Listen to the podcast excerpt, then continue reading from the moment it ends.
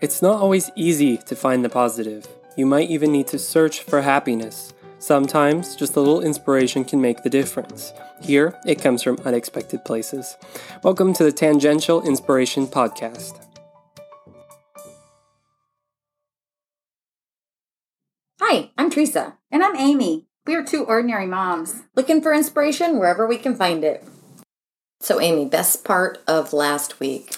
This is such a fun time of I year know. with all the holidays. It stuff. is. Well, you know, I have a childhood friend that I've known since third grade. She lives in Sherwood. And Oh, okay. we get together once in a while. And we went, uh, met up and had a bite to eat. So that was kind of fun, just to catch up. Yeah. And It's always nice, Nice. especially post. I mean, before the hopefully holidays. with yeah. COVID being behind us more Right. so than yeah. Yeah, well, so fun. nice. Hey, I have a few updates on some folks we chatted about previously on our podcast. Remember, Mike, we talked about Michael J. Fox Mm-hmm. in episode 33.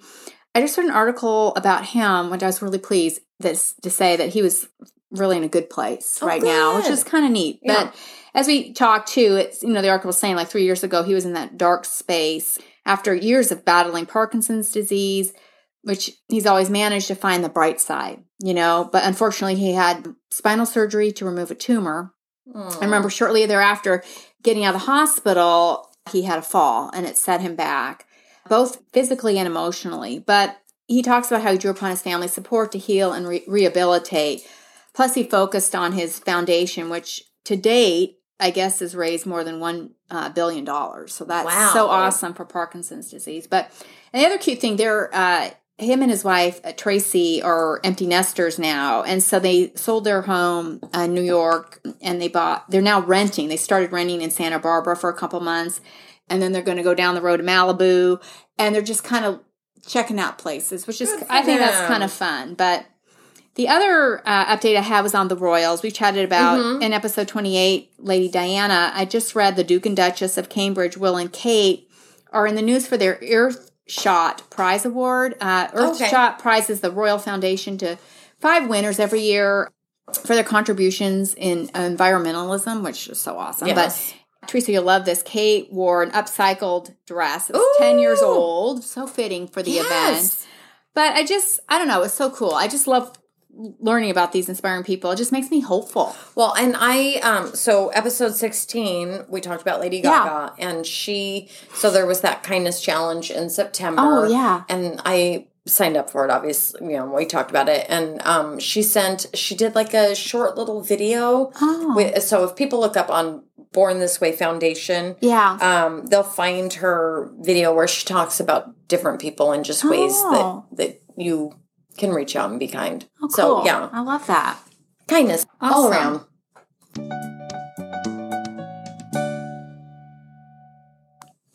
You know, Bangladesh uh, is, you know, been in, in the middle of a devastating water and sanitation crisis. More than 1.8 million people in Bangladesh lack access to like improved water sources. 36 million lack some sort of in sanitation, making it especially tough right now navigating COVID. You know, mm, Yeah. But this horrific crisis is triggered by climate change, resulting in cyclones and rising sea levels. These climate assaults are causing embankments to erode and causing flooding in rice pa- to the rice paddies, contaminating ponds that traditionally people relied on for drinking water. The really unfair part of this story is Bangladesh only makes up 1% of the global greenhouse gas emissions. So these They're climate paying the consequences they're playing for the rest of us. that are- Exactly. These climate changes are global, but have out, outsized the impact in Bangladesh. Climate change is caused by us, the larger, Mm-hmm. richer countries far away, releasing the enormous amounts of emissions. The salt water is not only affecting crops and agriculture, but it's affecting the marine ecosystem, reducing fishing, populations, and people's livelihoods that depend on them. A group of women led by Sophia Kutan are banded together. They're called Mothers Parliaments, a nine elected group of women who advocate for suitable and affordable access to water. Mothers Parliaments were established in 2017 with um, the support of the developmental uh, development, excuse me, organization of rural poor. These um, women meet three times a year to discuss WASH, um, which is stands for Water, Sanitation, and Hygiene. They meet with local government institutions to advocate uh, and solve local issues. Sophia says the big cyclones used to hit her community once every 25 years, mm-hmm. and now it's every two to three years. Mm. Her focus isn't just on eliminating the greenhouse emissions, which is crucial. Yeah. She wants to also help um, with the immediate consequences of climate change, particularly with the rebuilding of embankments. These embankments are failing, and they're supposed to hold back the storm surges of salt water and preventing f- floods of you know fields and homes. Yeah. So, as well as creating a better water source and infrastructure, they have made some improvements, some interesting ones. They've um, one is a communication system that sends out warnings on impending cyclones. Uh, they create a network of shelters for people to find refuge from the storms. Through this warning system, they're now able to safely evacuate uh, people in the millions, which wow, they'd lose people. We just don't even get this. You know, we it's, don't even this seems, yeah, I know. Here. Another example, researchers have developed new types of crops that are more tolerable to salt water. So they're making mm, these kind of strides. Mm-hmm. Um, they also collect rainwater during monsoon season, which has been beneficial.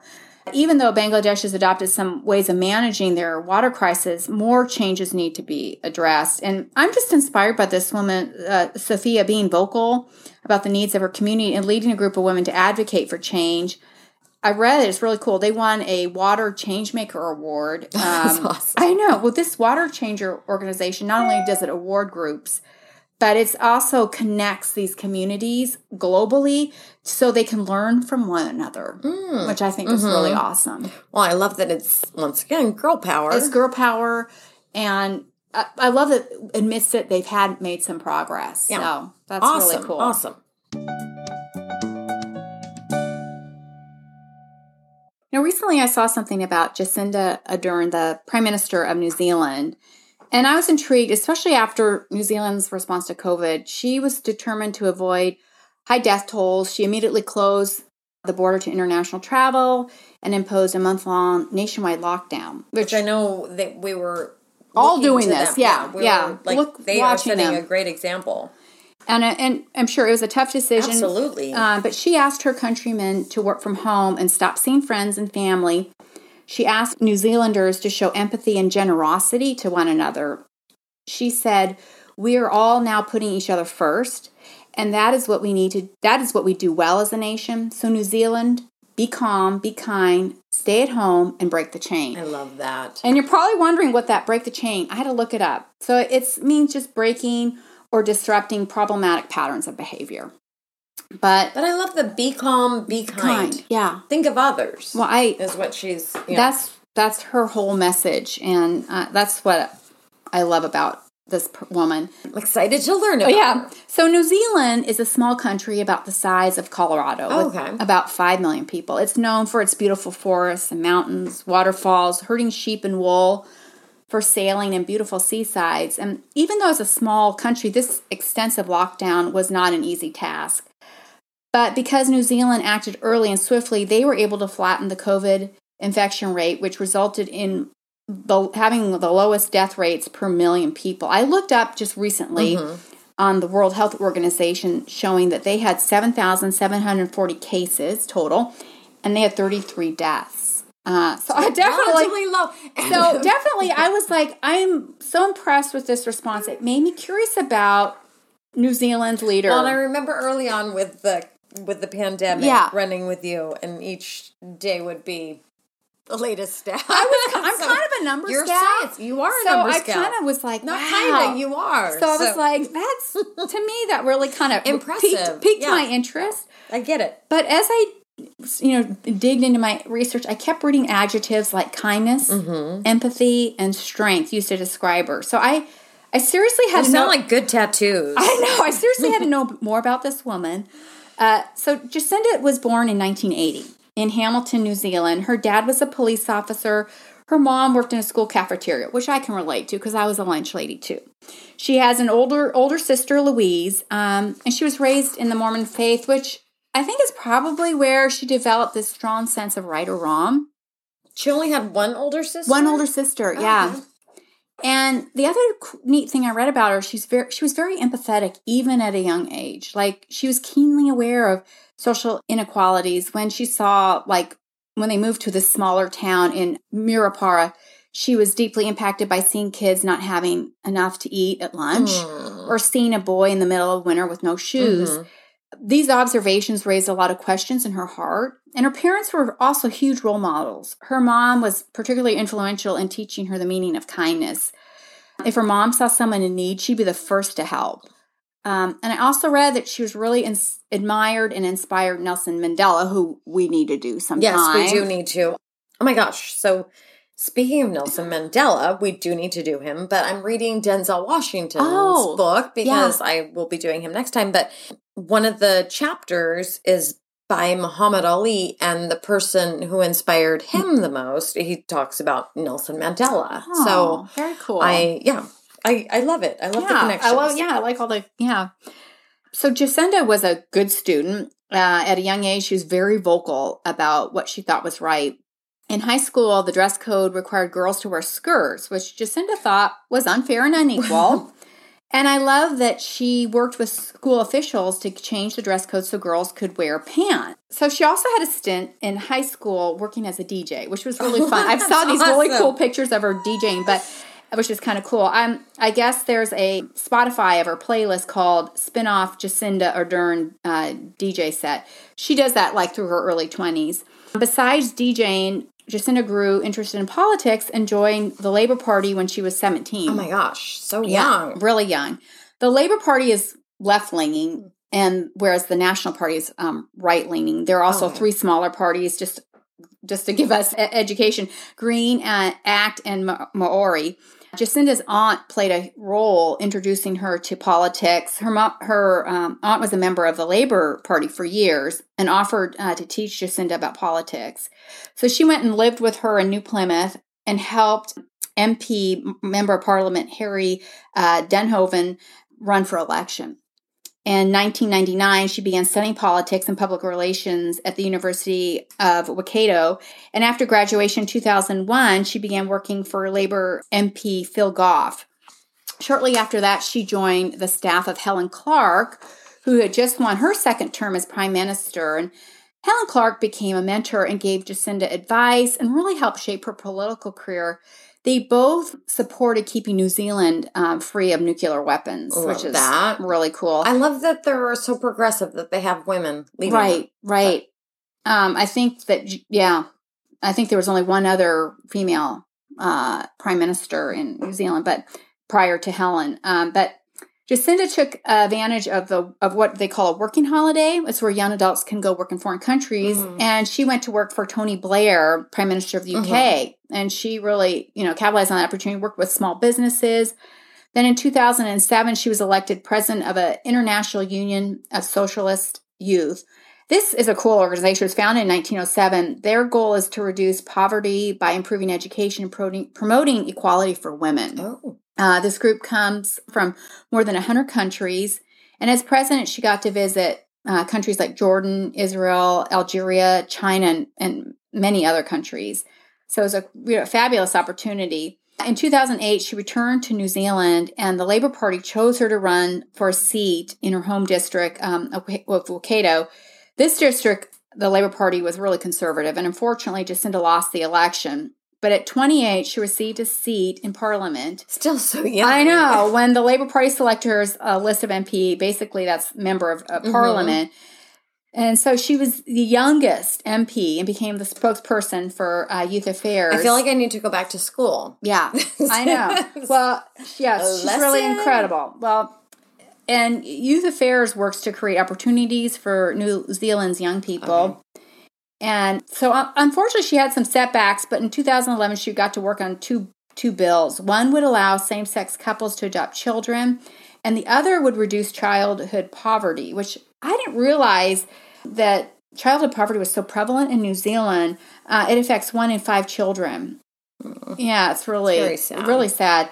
But her political career really took off in 2017 and she ran for seat of MP and won by a large majority. Um, later that year, she was chosen to be deputy leader of the uh, Labor Party, and her campaign really focused on families. Besides the staggering number with childhood hunger, there's also uh, a high uh, rates of domestic violence. It's interesting. It's really interesting. It's a horror. It's horrifying, really. Hmm. Um, a child in New Zealand went to the hospital every other day for injuries caused by oh family members, gosh. either by or, or by neglect. So, and housing was another problem. New Zealand had a higher percentage of homeless people than any other wealthy country. I wonder why. Um, yeah, I mean. Hmm and so, plus, folks could not afford their the heat to, uh, to, to, heat their homes. Mm-hmm. So, Jacinda spoke to voters about these issues and told them the Labor Party would provide money to help with housing and heat.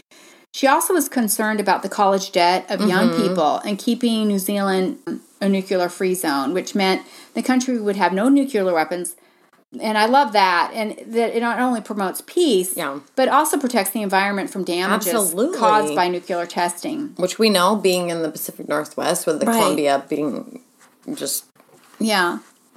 Uh, she's been a strong supporter of preventing, you know, climate change, which I love. But Jacinda pledged to have renewable electricity by 2035. Parliament created the Green Investment Fund to aid industries that would work with clean technology. You know, she was popular among voters for her positive, down to earth approach of, you know, focusing on family and the environment. The media coined the name Jacinda Mania as a result of her popularity. Then on October 25th, 2017, Jacinda became New Zealand's youngest prime minister oh. in 150 years at 37 and only the third female oh, wow. prime minister. But still ahead of us. Ahead of us. So I just, wow. And then a year later, she gave birth to a baby girl, Neve. Um, she only took six weeks off uh, for maternity leave, and her partner, Clark Gayford, um, became a stay at home dad. Oh my gosh, that's adorable. So I cute. And what, so progressive. What, what I love this is, I think it's so cool. She made history by bringing her three month old baby girl to a UN assembly. no, no other child's been on the UN assembly floor.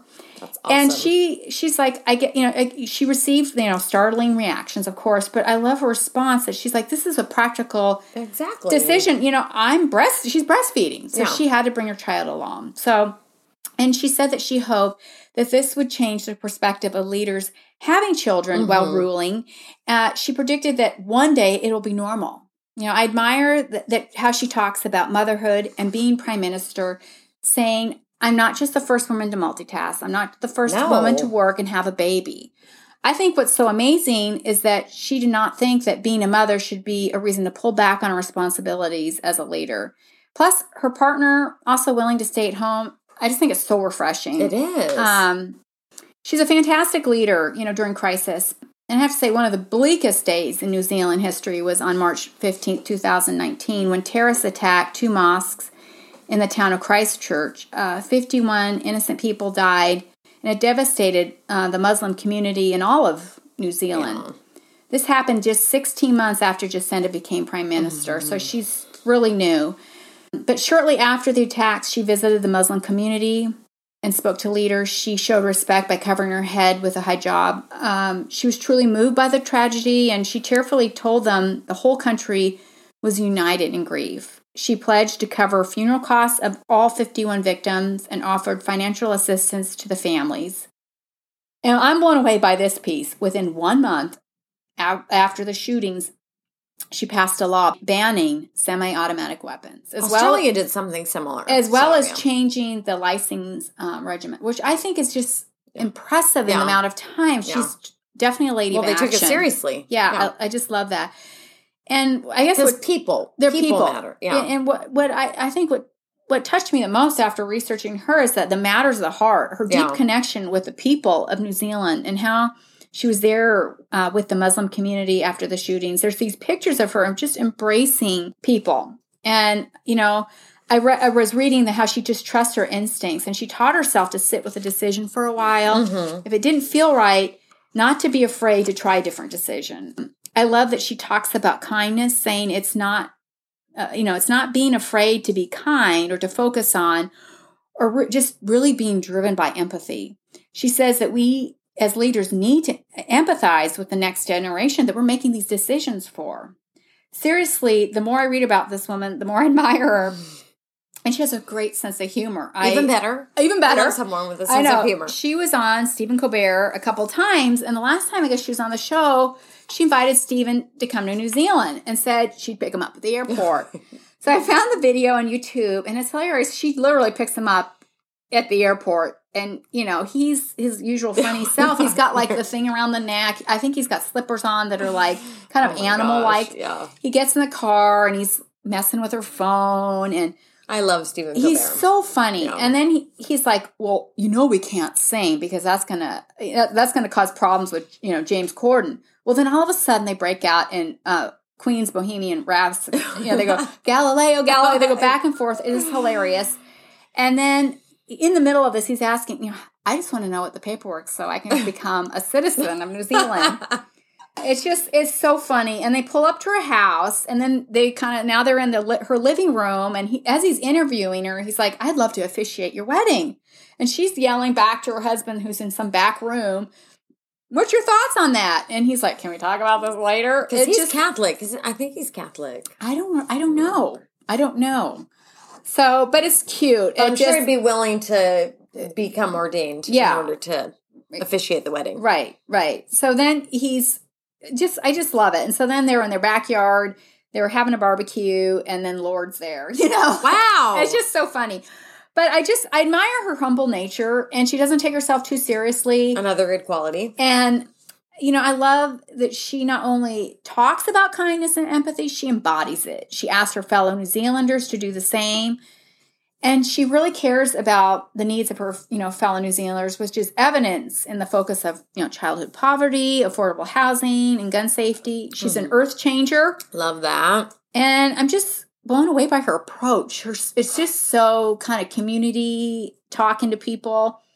She's definitely common sense. Common sense. common sense. Yeah, she's definitely an excellent role model uh, for tackling being a prime minister, for being a mother, for leading with kindness and empathy. Mm-hmm.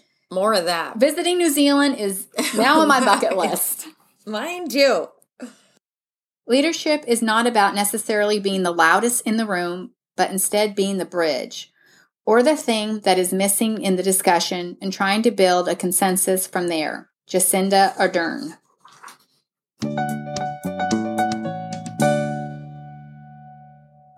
For those of you that have been listening to our podcast for a while, you know that Amy and I often start off an episode asking each other what the best part of our week has been.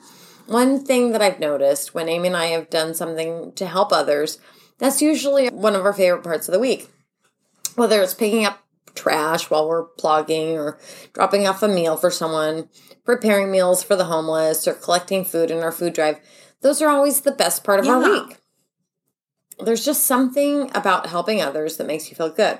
And apparently, there's actually a causational link between helping others and happiness. Oh. Researchers at the University of British Columbia have been studying the link between kindness and happiness, which I, I love yeah. all of this because so there's more some, kindness. There's some science behind exactly. it. Exactly. Chemicals in our brain or what? Uh, Elizabeth Dunn is a psychology professor at the University of British Columbia and she's been studying happiness for years. Professor Dunn says studies have shown a causal link when people behave in this generous, kind way, they actually end up happier themselves. Wow. Which I totally well, I, I totally, yeah. She goes on to say, frankly, I find it very reassuring that humans have this sort of built in tendency to experience joy from helping others. One experiment that researchers at the University of British Columbia conducted was to give out 5 and $20 bills to randomly chosen students on campus. The students were told to spend the money by the end of the day. Half of the students were told to spend the money on themselves, and the other half were told to spend it on someone else. I love this, that. I, I know it's a it gets better. Okay. Um, they weren't told the purpose of the study. The same students were later asked about their day and asked how to rate how happy they felt. Oh. The students, you can guess, who spent the money on someone else rated themselves as feeling happier than those who spent the money on themselves. Professor Dunn says that the study suggests that treating others with kindness works better than treating ourselves in achieving a higher degree of happiness. Wow, yeah, makes sense. Professor Dunn is quick to point out that this doesn't mean that self care isn't essential, especially during a pandemic. Taking care of yourself is also critical. However, overall happiness can be improved by doing things for others. Another study released earlier this year analyzed 126 other research projects covering more than two decades and analyzed the data collected, which included over 200,000 participants. All of the studies were screened for good data analysis practices and ensuring that they were following the proper scientific methods. The study looked in particular at studies measuring happiness in different ways, particularly in relation to mental and physical oh. happiness. Yeah. I love these studies. Yeah, it's, it's I mean, it's curious. You kind of go. I know. It's like yeah. yours, where now I'm curious yeah. to look into New Zealand's right. history and government yeah. and all of that. But the, research, uh, uh, the results showed over and over again that those who practiced kindness tended to have higher well being than those who focused primarily on themselves. While the data didn't show that acts of kindness were a magical formula for happiness, the results showed higher levels of happiness in people who performed kind acts on a regular basis. Interestingly, the study also showed that random acts of kindness, like spontaneous giving of a meal to a homeless person, on the whole created more feelings of happiness than more formal acts of kindness, such oh, as volunteering at a right. soup kitchen. That might stem from the act of kindness feeling more like a gift yeah. than part of a job or a more process. Organic, yeah. Yeah. As an act of feeling more personal. Other things that came out of this study women tended to benefit from acts of kindness more than men. Oh. And young people were happier when they helped old people. People who helped others had a higher level of self esteem. To a lesser extent, people who did acts of kindness experienced less anxiety and depression. They had improved physical health the links to improved physical health were uh, most pronounced in older adults, wow. which I totally buy. Yeah. Researcher Elizabeth Midlarsky says that being kind may make us feel better about ourselves as a person, confirm our self confidence, distract us from our own trouble and stressors, give us a warm glow feeling, or help us be more social connected with others. All of these could potentially improve our well being, reducing our stress, improving our mood, or providing community. The Dalai Lama said it simpler. If you want others to be happy, practice compassion. If you want to be happy, practice compassion. So I say go spread some kindness and we'll all get oh, happier. I, I just love that. that. So cool. This is my favorite part. Yeah. Getting to know Amy. So, your favorite Christmas tradition? Well, I think it's in our, my family. We when growing up, we'd go to midnight mass and come home and open mm. one present. Oh, which is kind of a special thing. Really, was it midnight? It was midnight, and I oh just love that. And just being up late as a kid. Yeah, and it was candlelit. Yeah. You know, so. Um, do you have? So that's probably part of your favorite Christmas memory. Well, it's probably yeah. yeah. The other thing in Texas, we I grew up in Texas for a couple years, and they would um, light lanterns like with just like like um, brown paper bags, oh, okay. sand, and a candle, and we'd walk around the neighborhood. Everybody did it. You put mm-hmm. it out, and it was just these little lantern things they did. Mm-hmm. That was something we did at hmm. Christmas time. So it was kind of fun. Something we need to bring that here. Yeah, it was simple. Mm-hmm. Do you have a favorite Christmas movie? I like Elf because I like oh. Will Ferrell. I'm more of, I mean, see, I'm more of the goofball. Like, I'm going to say I also like the Daddy's Home too because that's the Christmas yeah. one too. And I'm just, I kind of like the comedy. And you loved the Eurovision. I love Eurovision. I know. watch it. I didn't like it the first time, yeah, okay. but now I've seen it a trillion times and I love it. So it's better each time. It gets better. It's like um, cheese. it gets better. Um, what is a favorite gift you've either received or given?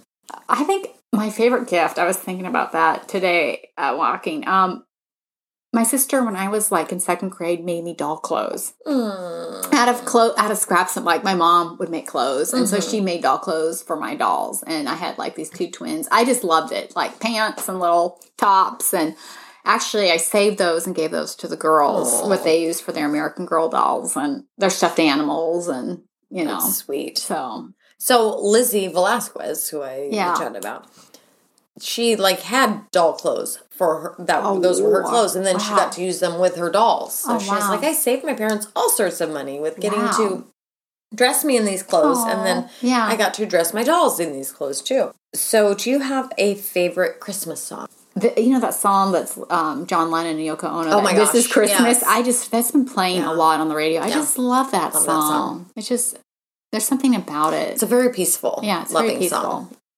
Good song.